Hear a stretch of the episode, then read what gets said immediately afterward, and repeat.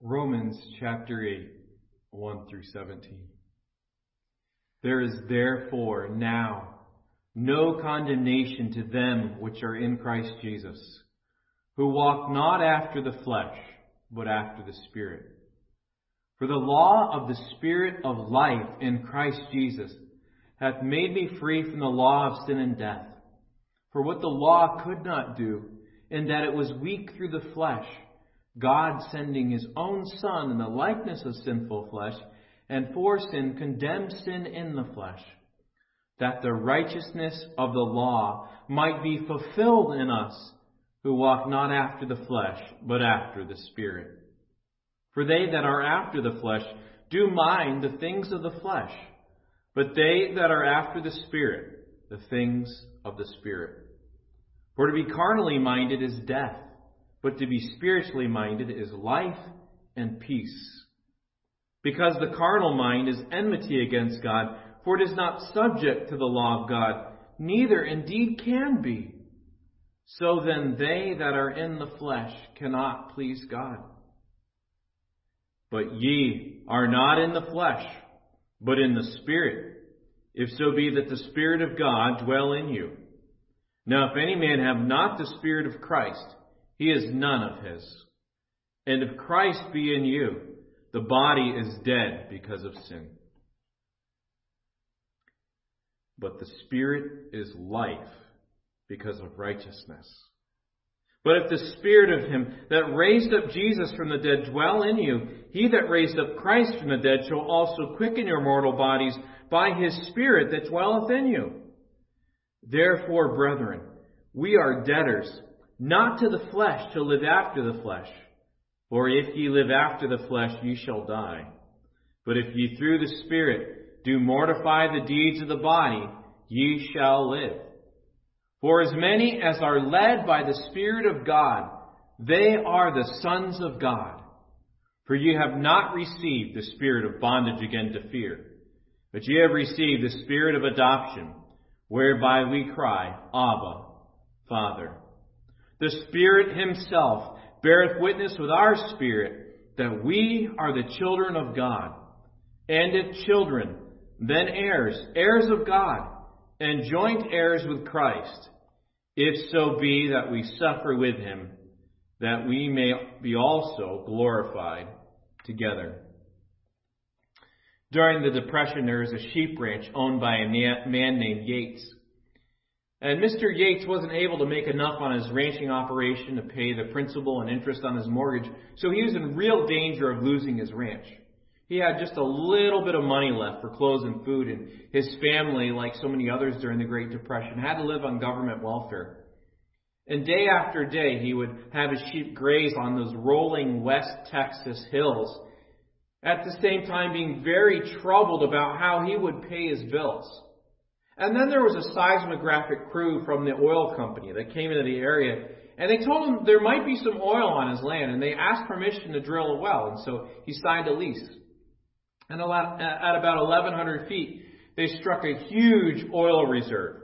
And that first well came in at 80,000 barrels a well a day. And there were other wells that they drilled as well, and they were twice as large, 660,000 barrels a day. And in fact, about 30 years after they drilled and discovered the oil on his land, a government test of one of the wells showed it still had a potential flow of 125,000 barrels of oil a day. And that whole time, even in poverty, Mr. Yates owned it all. The day he had purchased the land, received the land, received the deed, he had received the oil and mineral rights. Yet he'd been living on welfare. A potential multimillionaire living in poverty. And the problem was this. He didn't know the oil was there, even that he owned it. And the same can be true of us as believers. We can live in spiritual poverty. We've received the Spirit and His energizing power, but we may not be aware of the birthright of the Holy Spirit that comes when we receive Jesus. There's a couple common ways of Christians not really aware of the Spirit in you that might seem okay at first, but they're only partial truths and miss the fullness of it. There's two ways. They're, they're facades. They appear to value the Holy Spirit, but in actuality, when it all comes down to it, there's little value. There's one way of looking at the Holy Spirit, and with head knowledge saying, Yeah, I have the Holy Spirit, and you have a passive, detached head knowledge. He lives in me, but it's just that. It's theory. There's little entwining in moment by moment life. And then there's a second that might be actually even a bit, more subtle. We're saved from wrath to come, and we have the Spirit living in us, and we want this experience of the Holy Spirit in us. But somehow we think that that means we work harder to get to the point of the Spirit being in us. And so we end up being confused how to get to that point. And our thinking ends up being like this I must have this so I can live like I'm new. There's a little bit of truth in that, but there's something that's incomplete in that.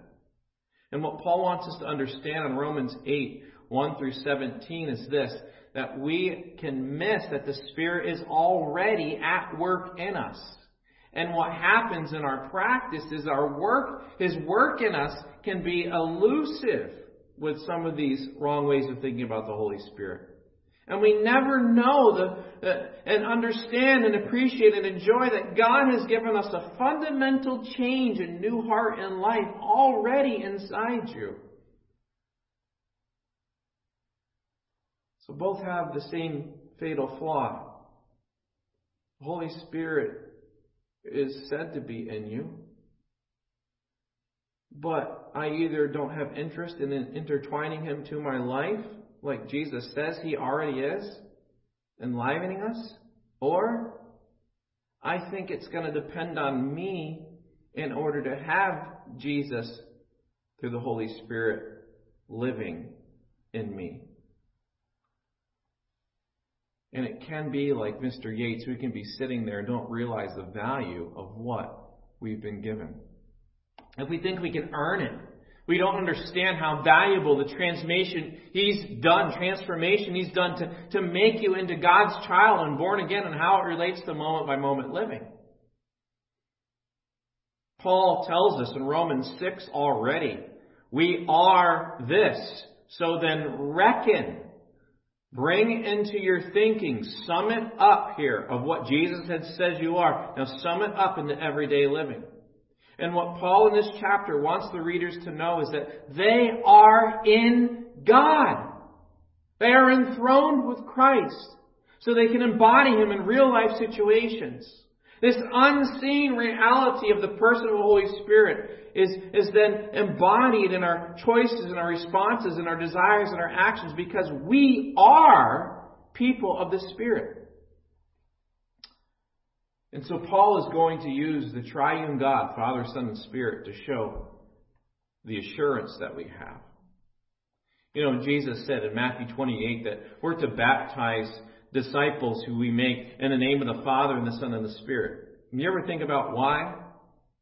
Why not just baptize them? Why not baptize them in one of the persons of the Godhead? Why Father, Son, and Spirit? And part of the answer to that is this, because you and I are in them and in their fellowship, in their friendship through Christ. Through the love of the Father, through the work of the Son, and through the application of the Holy Spirit. They've all worked together to bring you in. And this chapter here, Romans 8, is, is, is, is, is a, has a great thrust about assurance. He starts with that. He talks with that. He describes God's work, continuing work in you, the sanctification. But he wants us to understand here as he closes, particularly in the end of chapter 8, that sanctification flows out of this assurance. It flows out of this assurance. And so we're going to break this down into each person of the Godhead, each person of the Trinity, and see their role in that great assurance here, particularly in the role of the Holy Spirit. The first thing I think we can see is the love of the Trinity. He gives us everlasting, He gives us eternal life through, first of all, the righteousness of the Son. The righteousness of the Son. You can see that in verse 4. In verse 4. There is therefore now no condemnation to them which are in Christ Jesus, who walk not after the flesh, but after the Spirit. I see this as a statement here. What is true about us? What the apostle seems to mean here when he talks about now about the flesh, he'll say, uh, the law of the Spirit of life in Christ Jesus had made me free from the law of sin and death. What the law could not do in that it was weak through the flesh. God sending his own Son in the likeness of sinful flesh and for sin condemned sin in the flesh. That the righteousness of the law might be fulfilled in us who walk not after the flesh, but after the Spirit. Flesh, that's a, that's a, that's a word, it has a, a, a, an array of meanings. Context determines meaning here. And what the apostle seems to mean about the flesh is a condition. Natural to humanity, born in their sins, in which God and the spiritual realm are left out of account. To be in the flesh, chapter 7 verse 5 and later on 8, 8 and 9, is to be uh, trapped in this situation here. It's a narrowly human way. The mind of the flesh, the mindset of the flesh results in living in a narrowly human way, or living only for temporal things. But God has provided His Son, who came in the likeness of sinful flesh, fully God and fully man, yet without sin. And Jesus Christ fulfilled the demands of God's commands and died as the perfect sacrifice, though he died in the place of the guilty one. Is illustrated like this when Oliver Cromwell served as the Lord Protector of England. There was a young soldier in his army who was sentenced to death when the curfew bell rang at the end of the day.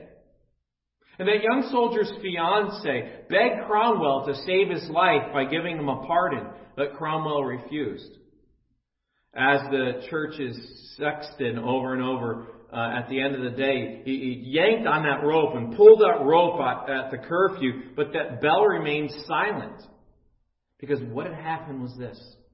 The young man's fiance had climbed into the bell tower and she had wrapped herself around the clapper in the bell to keep it from striking the bell. And the edge of the bell was beating against her body, but that bell would not strike and sentence that young soldier to death. She refused to let go in spite of the injuries she receiving. Cromwell was, was deeply impressed by this uh, sacrificial love and, and, and heroism, and he, and he commuted the sentence and it illustrates very vividly Christ's sacrifice on the cross, climbing on the cross in our place to receive the just judgment for our sin so that we could be free from judgment.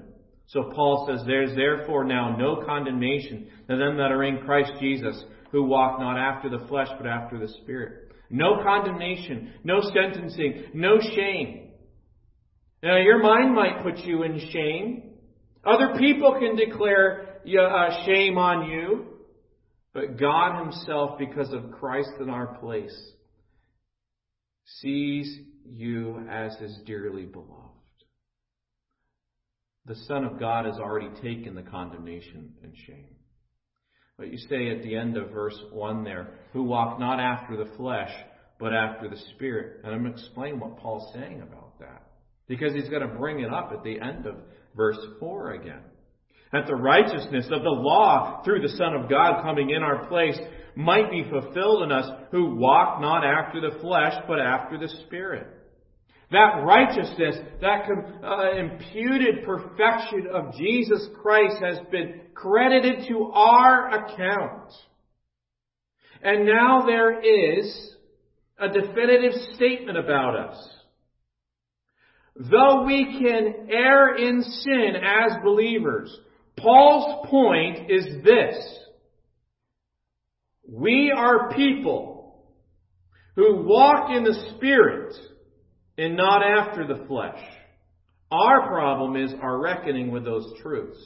And he's going to talk about that and our walk and our sanctification a little bit more in verse 12 and 13 and our responsibility here. But what he wants us to understand is that God, at the righteousness of Jesus, has poured out his Spirit upon us. And so secondly, we're going to see in verses 5 through 13 the power of the Spirit.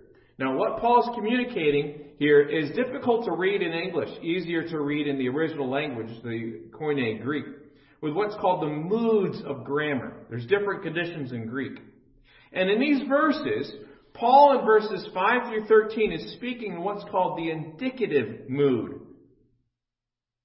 We tend to read it as conditions and imperatives and commands. Well, what he's doing is, is, is, is, speaking in the indicative mood. And the indicative mood in the original language is a mood that tells us this is true. This is what God has done. We expect it to be imperative. And many times it's been taught this way, but that is not the intent of the author here. And so what Paul is doing is describing the spiritual reality. Those following the flesh displease God and die, and those following the Spirit obey God and live. You say, well, don't I have a responsibility as a Christian? Yes, you do. We're going to get to that in verses 12 through 13 again. But Paul's point is this. He, he switches to the second person and he declares to the audience this. You do not belong to the flesh side of things, but to the spirit side of things. That conditional clause beginning, if indeed, uh, or, or, or, or if, is, is, uh, uh, or if in fact here, is not meant to imply a cause for doubt. Well, if this happens, then you're in the Spirit. But it is stressing what is precisely true about them. The audience belongs to the realm of the Spirit because the Spirit of God dwells in them. And possessing the Spirit of Christ Himself is the condition, is the truth here for belonging to Christ. If you belong to Christ, you have received the Spirit of Christ. He is in you. You see, Holy Spirit doesn't come to you in installments. You get a little piece of the Spirit here, and then later on, uh, you work your way up to, to, to a little bit bigger piece of the Spirit. No, He's a person. And uh, just like a woman's not just a little bit pregnant. Paul's word for us is to access what is already true. And so when Paul says if here, it has the meaning of this, since, as is the case. The presence of the Spirit transforming our sinful nature, the image of Christ, gives us reason to think that out of the life of shame in Adam, the life of glory of God has in some mysterious way already broken through into our present realm of existence. Yes, we live with both feet still in this age, but there has been a breakthrough point that has established us and given us eternal life and the life of very God in our souls through the Holy Spirit.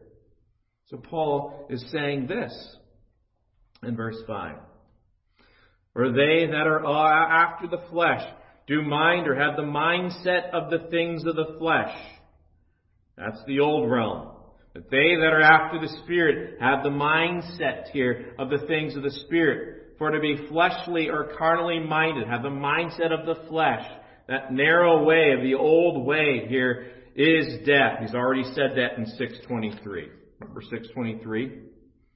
But now being made free from sin and become servants to God, you have your fruit of the holiness and the end everlasting life. For the wages of sin is death but the gift of God is eternal life through Jesus Christ our Lord. He says this in verse 7 the fleshly, the carnal mindset is enmity against God. And notice the definitive nature again about these two realms.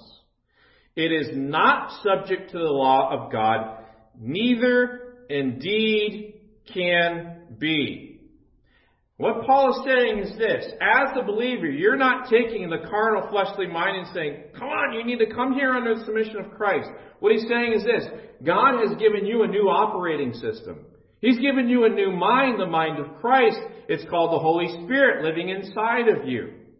And the Holy Spirit can live in subjection to a new master. That's who we feed. And he says this in verse 8.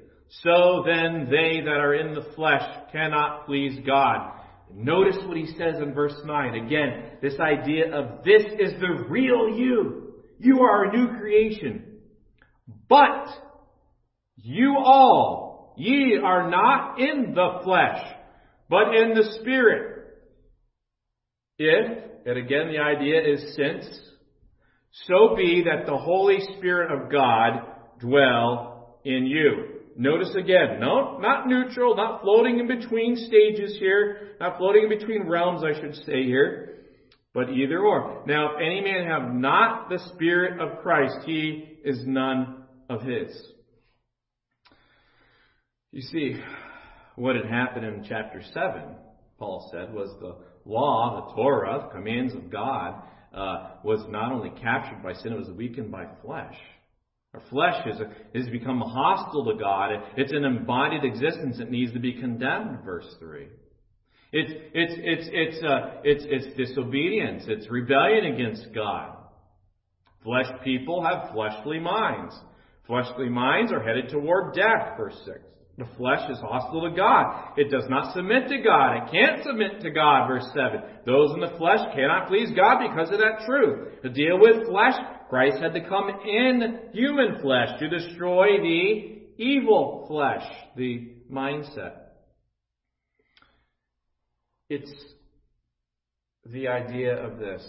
If you're in Christ, you and I are a little like the duck hunter who was hunting with his friend in a wide open barren of land in southeastern Georgia. And far away on the horizon, he noticed a cloud of smoke. And soon they could hear the sound of crackling, and there's a wind came up, and he realized the terrible truth that there was a brush fire that was advancing his way, and it was moving so quickly that he and his friend couldn't outrun it. And so he began to go through his pockets, and he emptied out all of the, the things that were in his backpack, and he soon realized uh, that he had uh, that, that, that he needed a, pack of matches. He saw a pack of matches in there, and he got them out, and he pulled out a match, and he and he lit that match, and he lit a small fire around the two of those guys. And soon they were standing in a circle of blackened earth that had burned up, and they were waiting for the brush fire to come to them. The brush fire was hot; it would burn up uh, it was burning everything in its path, and they didn't have to wait long. And they covered their mouths with their handkerchiefs, and they and they braced themselves. And that fire came near, but it went around them.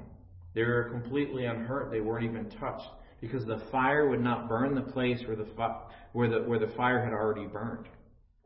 And God's law is like that brush fire. Without Christ, I cannot escape it. But if I stand in the burned over place, the law has already burned its way through. In Christ, I am saved. Not a hair of my head will be singed. The death of Christ is a burned over place, and there I huddle. I can hardly believe it, yet I'm relieved that Christ's death has disarmed the law. And so Paul had said in Romans 7, thanks be to God through Jesus Christ our Lord. And he's given us a receipt here. The death, burial, and resurrection is like a store receipt. Think about it like this.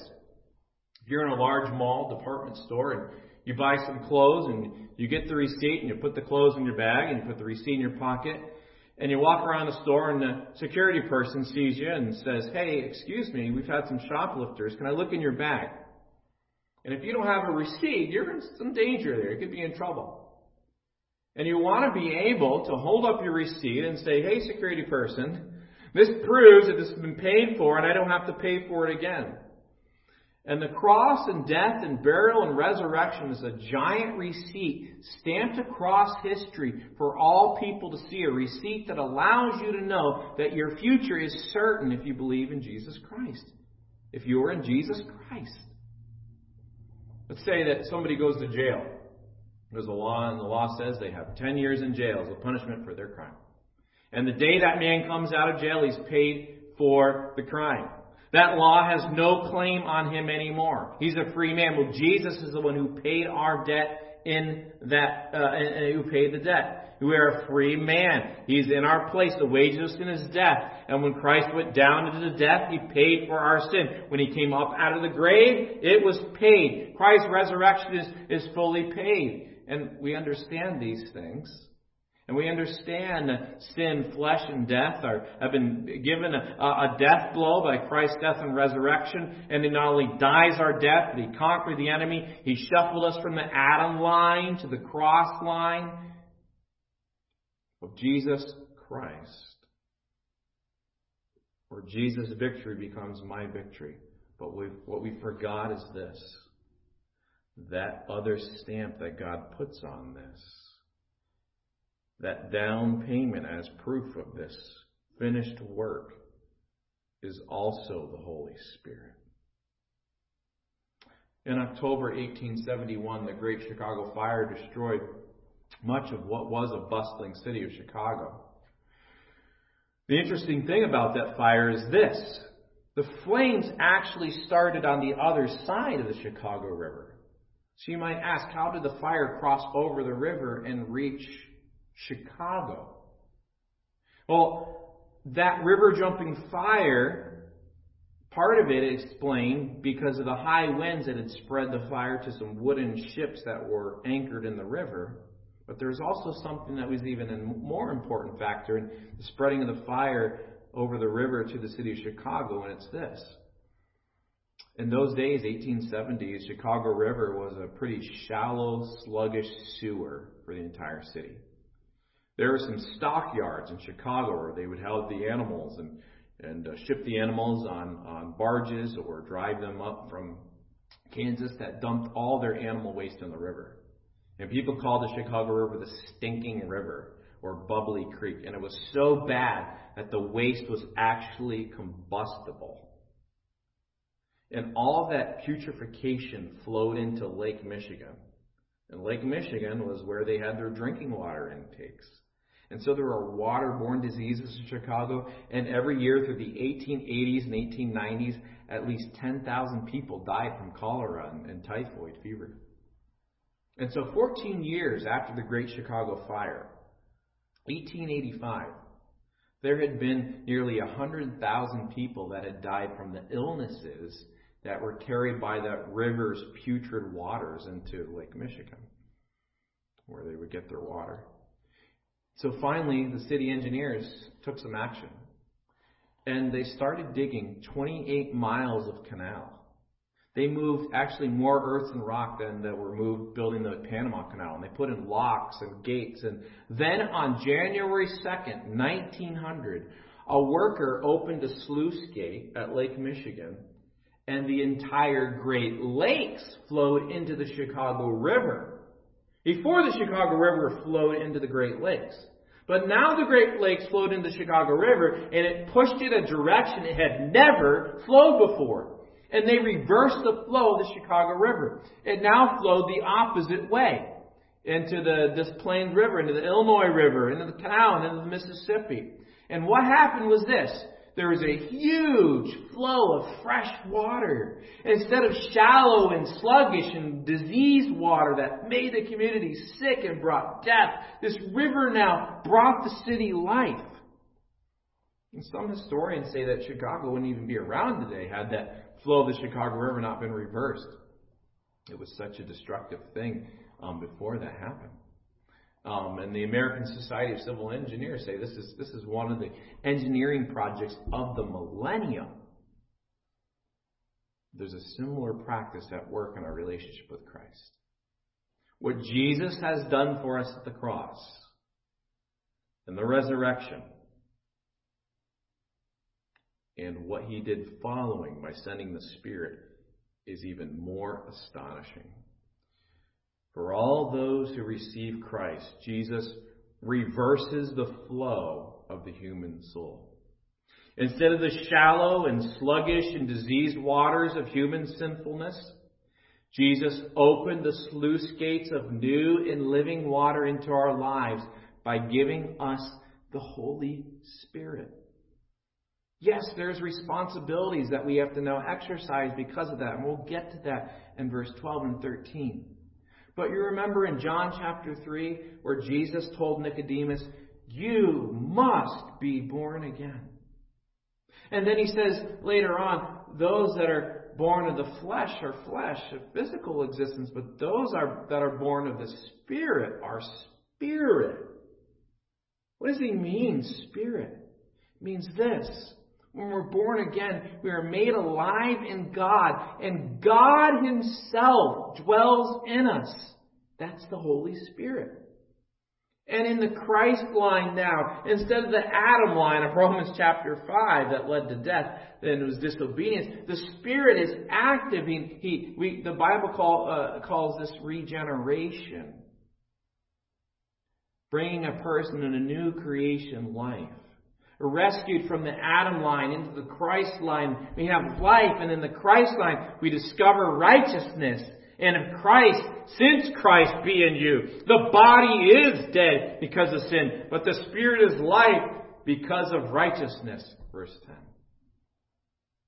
We put to death the deeds of the body now out of responsibility. Our sanctification, our growing in holiness flows out of this truth in verse 13. We have assurance of God's grace as children of God in verse 15 and 16. And eternal life, verses 16 and 17. And this, this again, this text is has a thrust here, the overall thrust of assurance.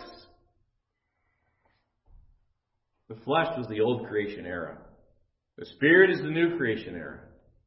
You are not in the flesh, but in the spirit is what he's saying literally. The old is gone, the new has come. 2 Corinthians 5.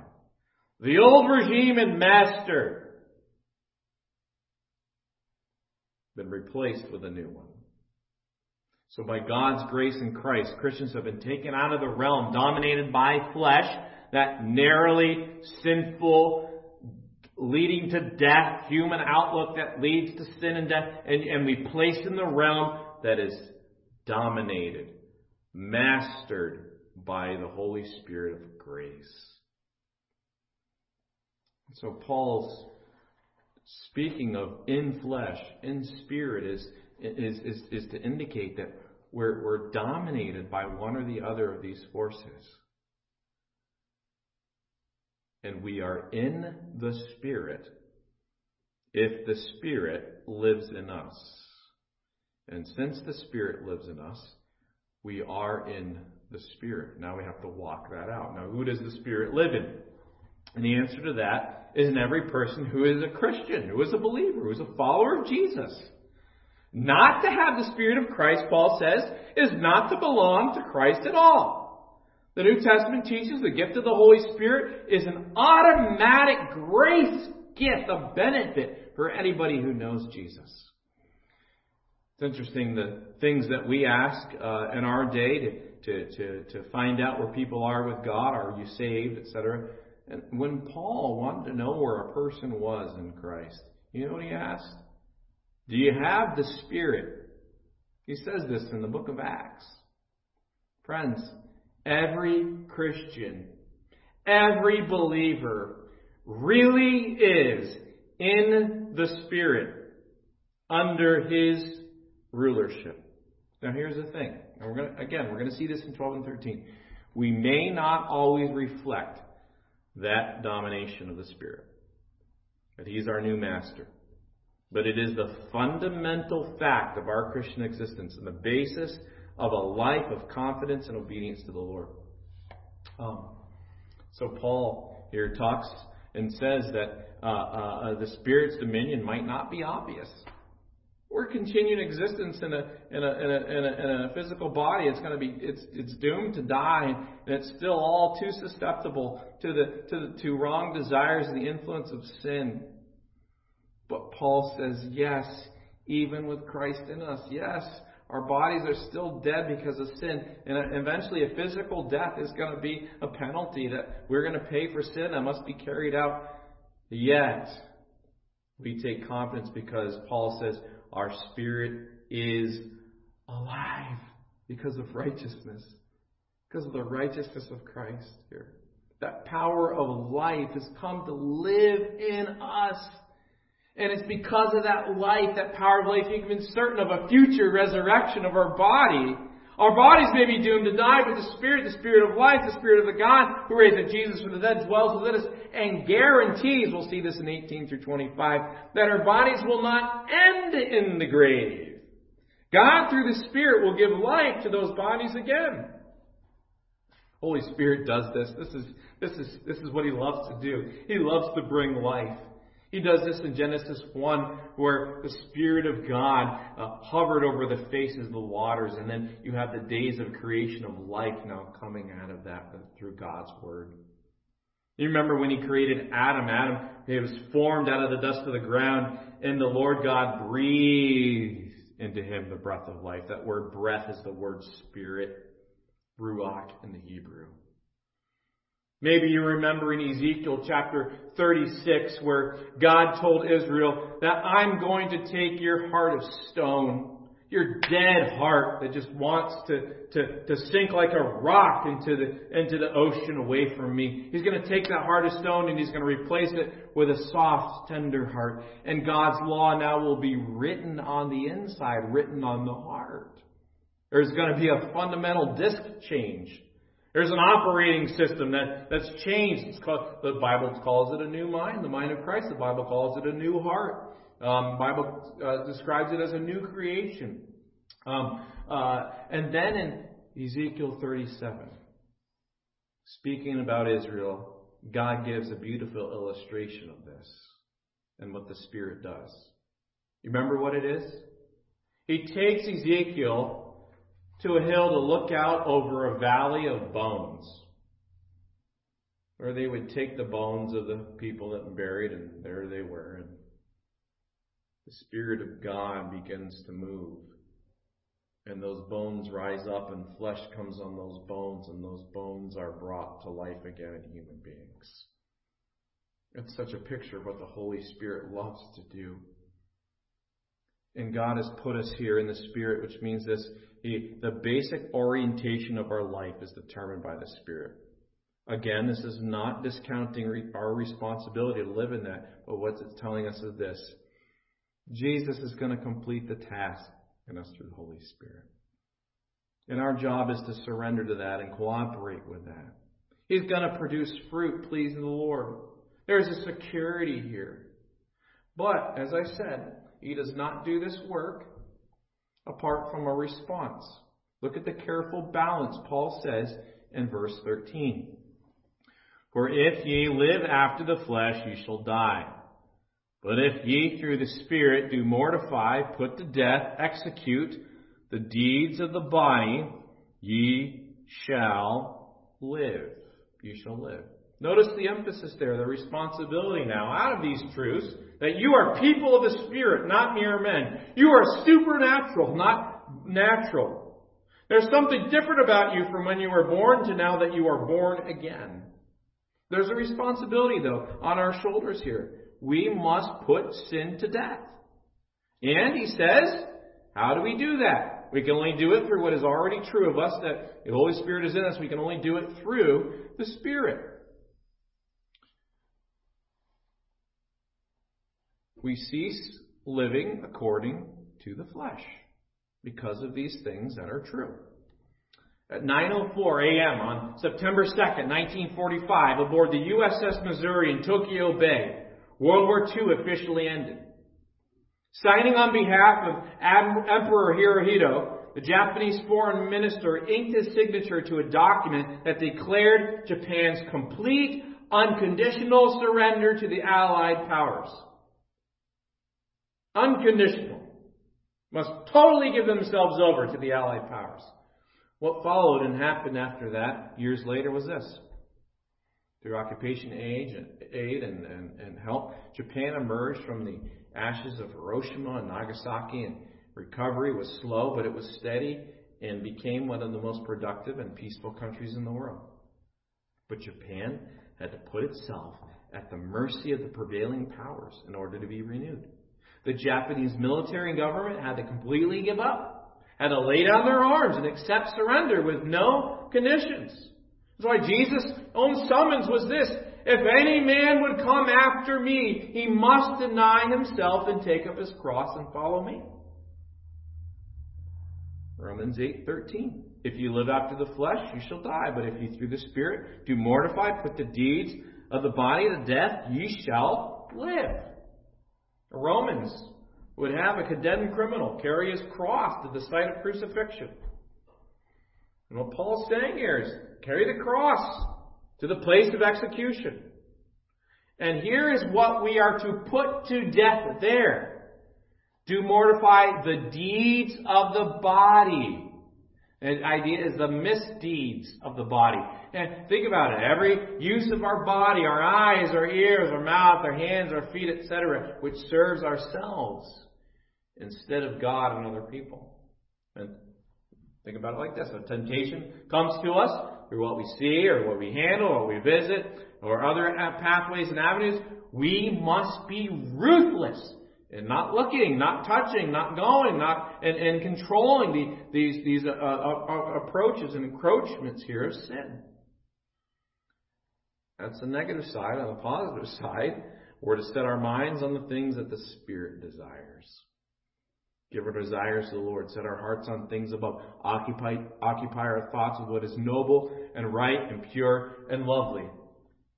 You might say, well, what's the motivation for that?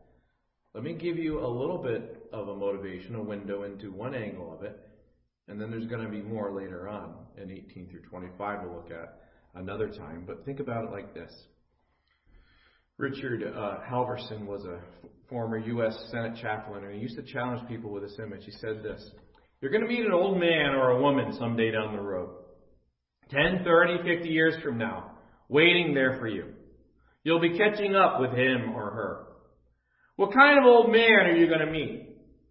He may be, uh, or old woman, he may be a seasoned, soft, gracious fellow, a gentleman who's grown old gracefully, surrounded by hosts of friends, friends who call him blessed because of what his life has meant to them.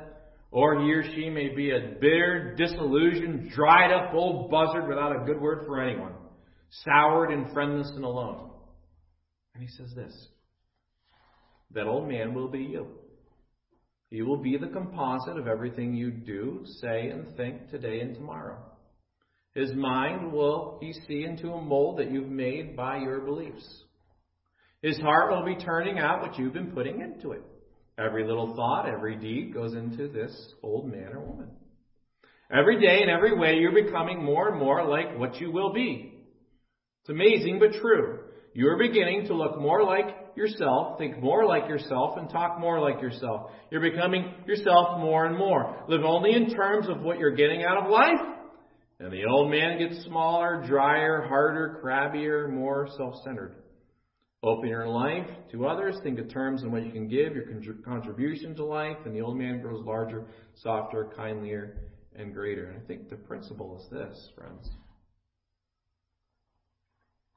The more we allow the Spirit control our desires and put to death those encroachments of sin that wants to take our desires and have them revolt against our new master, the more beautiful we become. The more we come conformed to the image of Christ, Romans 8:29 tells us. And the more we set our minds on the things of the world and the things um, that are going to pass away that we live for,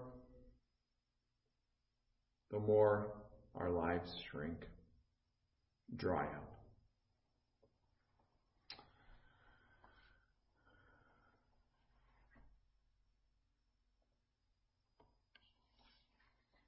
And notice at the end of Romans 8, here 1 through 17, he says this For as many as are led by the Spirit of God, they are the sons of God. Again, just great assurance here.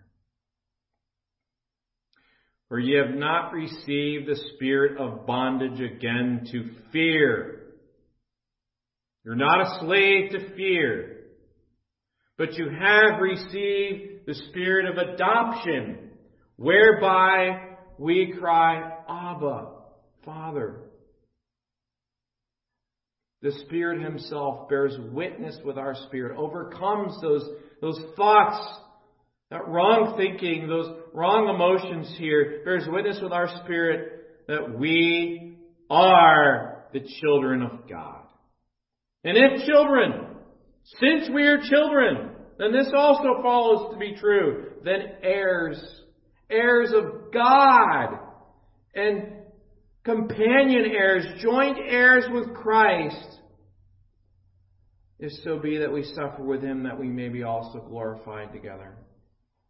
what he's saying this is that the love of the Trinity here expresses itself in the steadfast love of the Father. The steadfast love of the Father. It's expressed in the, in the glorious sacrifice and resurrection and, and, and uh, righteousness of the Son of God. It's given in the Spirit here. The everlasting Father has been poured out on us in the Spirit living inside of us. We're made people of the Spirit. And thirdly, here, and these are all so intricately connected, but thirdly, here, because of the Spirit, we are assured that we are the sons of God. So we're no longer slaves to fear. Let me illustrate it like this. I have a four year old son. Uh, imagine here this summer as we go into the deep end of the pond or the deep end of the pool here. He wants to he wants to go uh, into the deep end with me, and he's in the shallow end, and he's not really able to swim very well yet. He has those big orange swimmies on, those floaties, and and can't sink with those floaties on. Comes down to me uh, at the pool, and as soon as he, he gets out in the water, uh, he says, "Dad, I'm scared. I want to come where you are in the deep end." And I kind of chuckle at him and say, uh, but buddy, it's a lot deeper down here.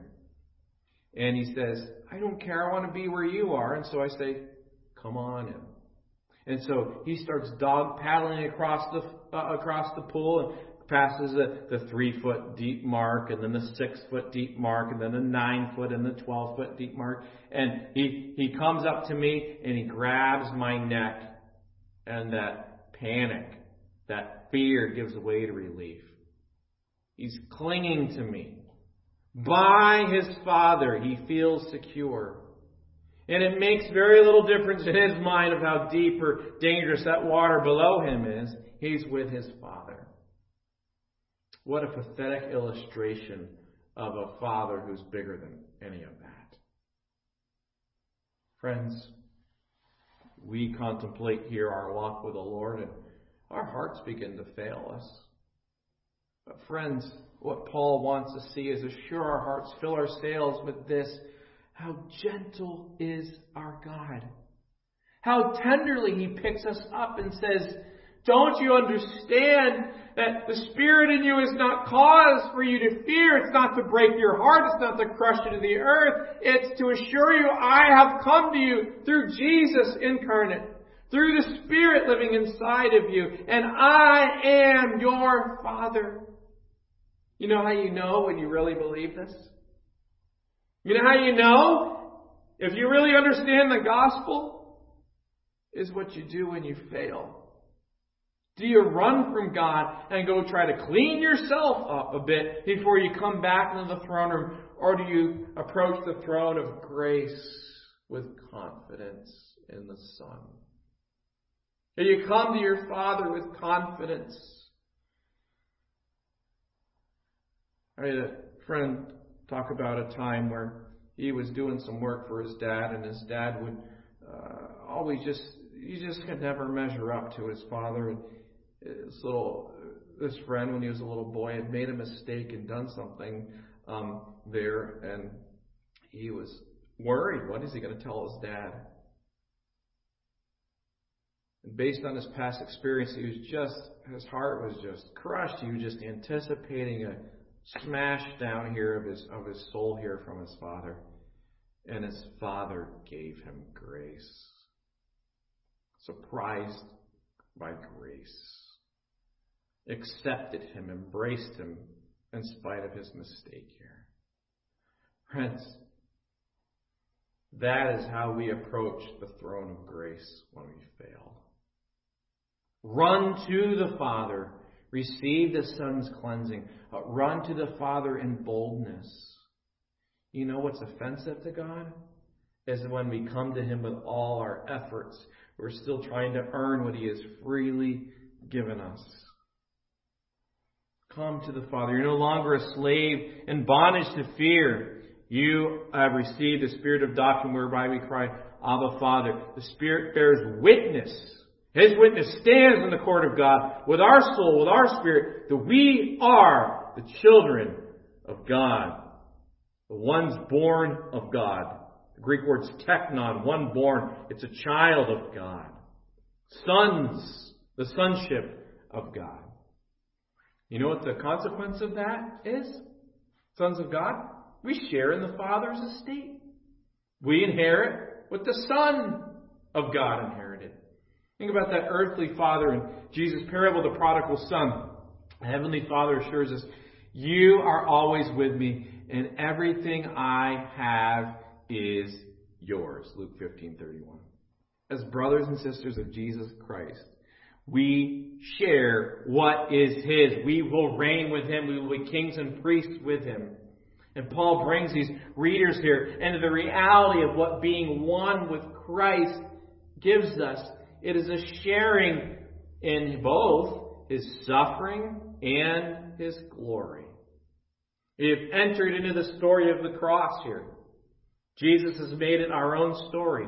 Romans 6, verses 4 through 6. Therefore, we are buried with him by baptism into death, that like as Christ was raised up from the dead by the glory of the Father, even so we also should walk in newness of life.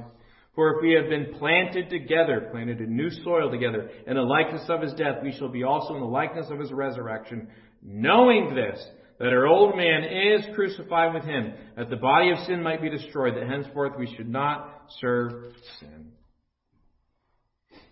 We follow the path Christ followed the glory is what Paul's saying here. If so be that we suffer with him, that we may be also glorified together. We follow the path Christ followed to glory. Shame, scorn, abuse, it's going to be hard. Persecution may follow. But there's a path of self-sacrifice or suffering with him and for him and the cause which he suffered. We set on the path here, the glory.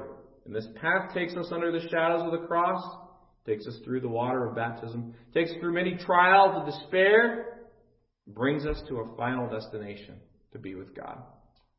To be with God. And so 18 through 30 is going to be the springboard here. This is the springboard here about how we receive comfort in the suffering, in the persecution. You might say, well, does this really affect me in my perspective? I want you to think about it like this. Imagine you have $5 billion. And one day you go out and you have three $10 bills in your wallet. And you take a taxi cab. I don't know why you take a taxi cab as a billionaire, but just use your imagination. And you hand the driver one of the bills, one of your $10 bills, for your $8 fare for your ride.